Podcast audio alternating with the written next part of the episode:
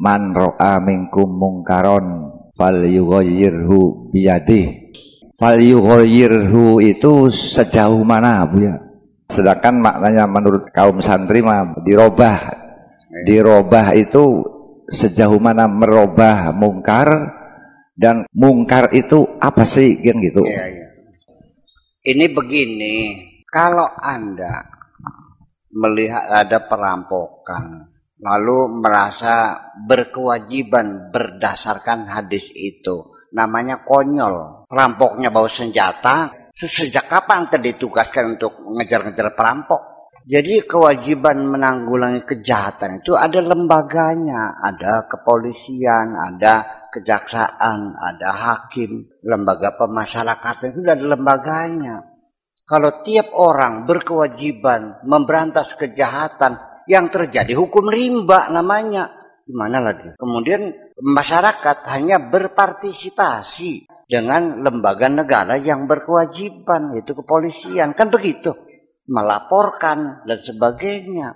Bukan kita lalu memberantasnya sendiri, gimana lagi? Bisa dibayangkan nggak? Kalau semua orang berkewajiban memberantas kejahatan tanpa ada payung hukum, apa yang terjadi? Ngapain kau bawa pentungan sama takbir? Ngapain? Ya ini kan memahami secara letterlek kan artinya kan.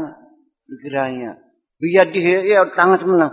Biadih itu artinya kekuasaan. Bukan tangan beneran. Yadun itu simbol.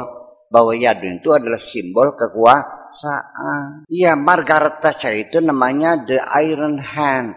Tangan besi artinya kekuasaannya keras gitu paham nggak? Dalam dalam genggamanku artinya dalam kekuasaan. Jadi ada lembaganya ada payung hukumnya. Begini silakan kamu diberikan kebebasan untuk berkeyakinan apa pun ya kan?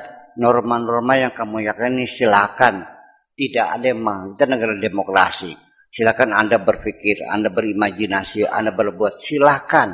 Apa pun keyakinanmu silakan kau implementasikan selagi itu dalam ruang privasi silahkan.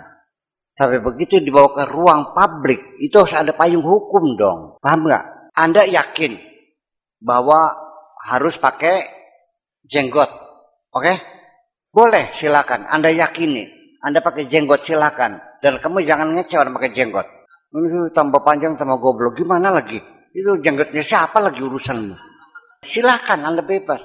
Tapi jangan mengatakan dibawa ke ruang publik. Bahwa orang yang tidak jenggotan berarti orang bukan umat Muhammad. Gimana lagi? Kita cokok anda kunut itu tidak wajib.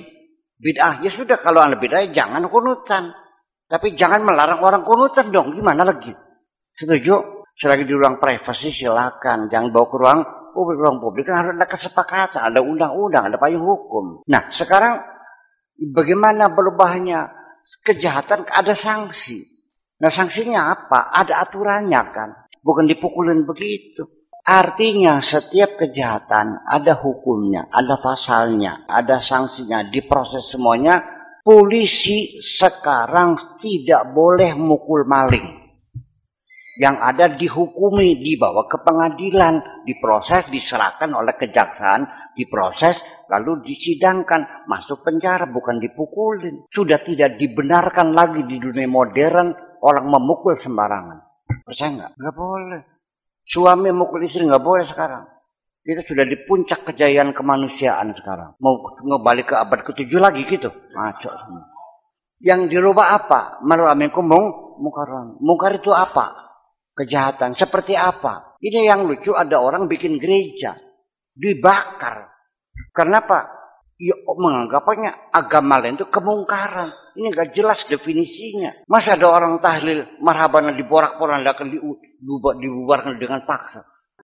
Kemungkaran itu adalah kejahatan-kejahatan yang masih sudah dikategorikan tindakan kriminal. Yaitu ketika merugikan orang lain. Ya kalau tidak merugikan orang lain bukan bukan mungkar dong. Betul nggak? Ya gitu. Jadi artinya kita ini tidak berkewajiban. Biyadi itu berarti tugas untuk pemerintah. Wa in lam yastati fabi lisan itu kewajiban pers, kewajiban media. kewajiban ormas-ormas Islam, kewajiban SLM, ya kan begitu? Yang memberikan opini, bidisani, melalui media. Kalau nggak bisa, fabi kalbi, dengan sikap artinya, dengan hati, di mana hati disetelnya, dengan sikap, jangan nimbrung, jangan ikut-ikutan dong. Jangan menyetujui, kan begitu? Nah iya. Nah, kemungkaran yang paling hebat di negeri ini adalah korupsi. Bagaimana bisa merasa korupsi? Yang bisa KPK yang tugas dong gitu. Jangan kamu ngebugin koruptor. Ya kamu masuk penjara. ya sekalipun koruptor nggak boleh digebugin dong. Ya dia kejahatannya apa? Di proses hukum. Nah itu. Nah itu kan proses hukum. Ini jangan kamu berpikir liar bahwa harus kamu ketahui negara Indonesia bukan negara Islam. Kamu tahu, negara bertuhan di sini.